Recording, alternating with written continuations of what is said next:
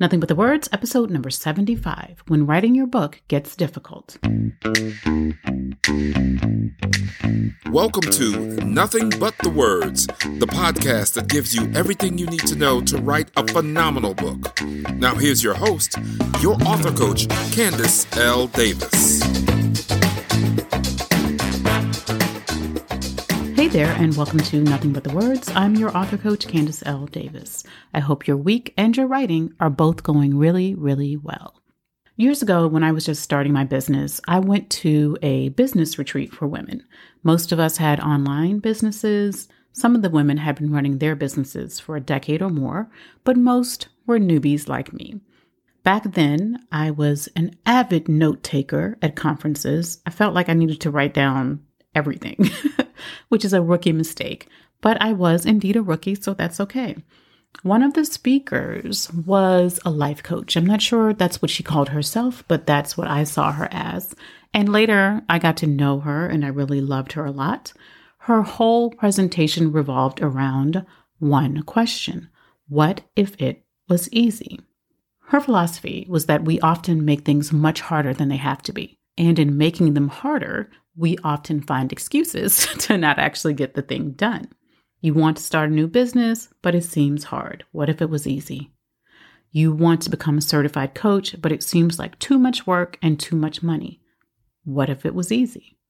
You want to write a book that will light up your readers and be absolutely transformational for them and for your business, but you have no idea where to start. But what if writing that book was easy?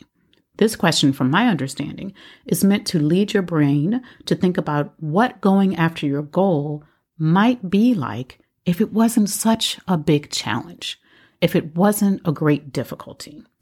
It is, in fact, a great question to ask because it opens your mind to all the tools and the resources that actually could make it easy or easier to go after what you want and actually get it. I appreciate that. And I use that question with myself and with my coaching clients on occasion. The fact is that almost anything you want to achieve, someone else has found easy to do. I guarantee you can find someone who will tell you running an ultra marathon was easy, raising a teenager was easy, and yes, writing their award winning best selling client getting book was easy. Writing your book can be easy when you define easy as any task that does not present difficulties that can't be overcome.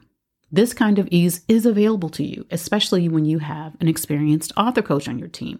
When the difficulties arise, you know they can be overcome. There's a solution for every problem that might crop up along the way.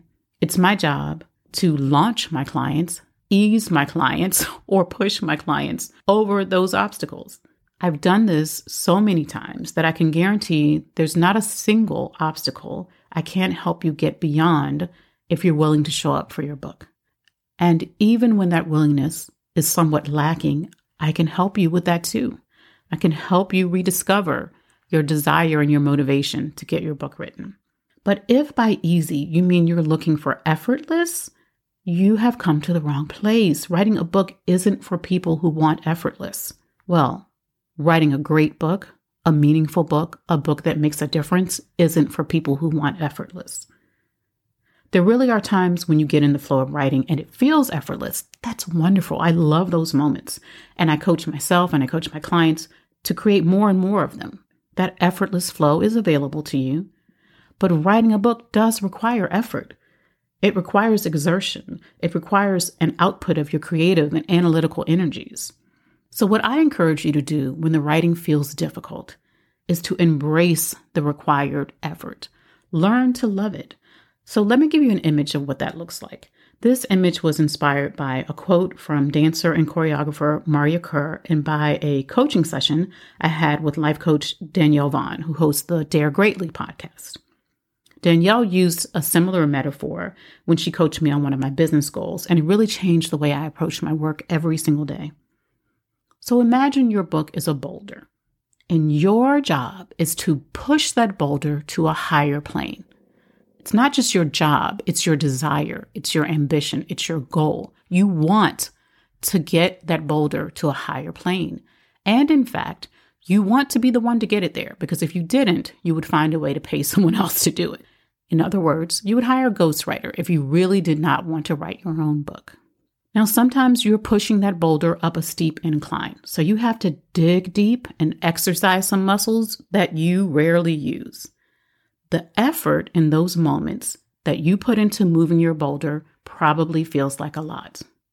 And sometimes you reach plateaus where you can just coast across flat terrain and your boulder almost seems to be self propelled, even though it's not.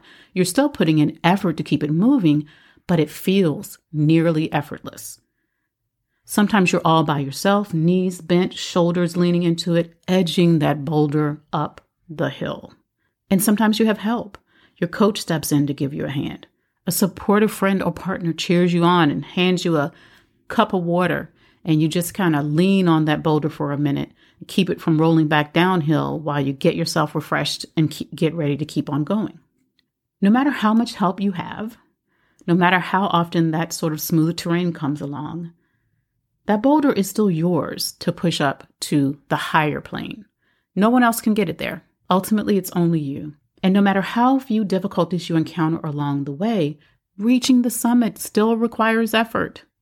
Effort can actually seem scary to some people, especially if you have hangups around work ethic, perfectionism, or perceived laziness. But if you can learn to love your boulder, you can learn to love the effort it requires to get it to the top of that long climb. It's hard to keep pushing a boulder that you don't care about. It's hard to keep pushing a boulder that irritates and annoys you. it's a lot easier if you love that boulder and you know it and you will both be better off when you reach the top together. Love the fact that you have the luxury of making time to write and the privilege of writing in a time and place where you can publish almost anything you want to say in the form of a book. Love the fact that as you write your book, you will wrestle with your own beliefs and have the opportunity to question them, perhaps even change them. You will find new ways to articulate your beliefs. You may come up with new frameworks or develop new insights. If you're doing a great job at writing your book, those things happen along the way without you setting out to make them happen.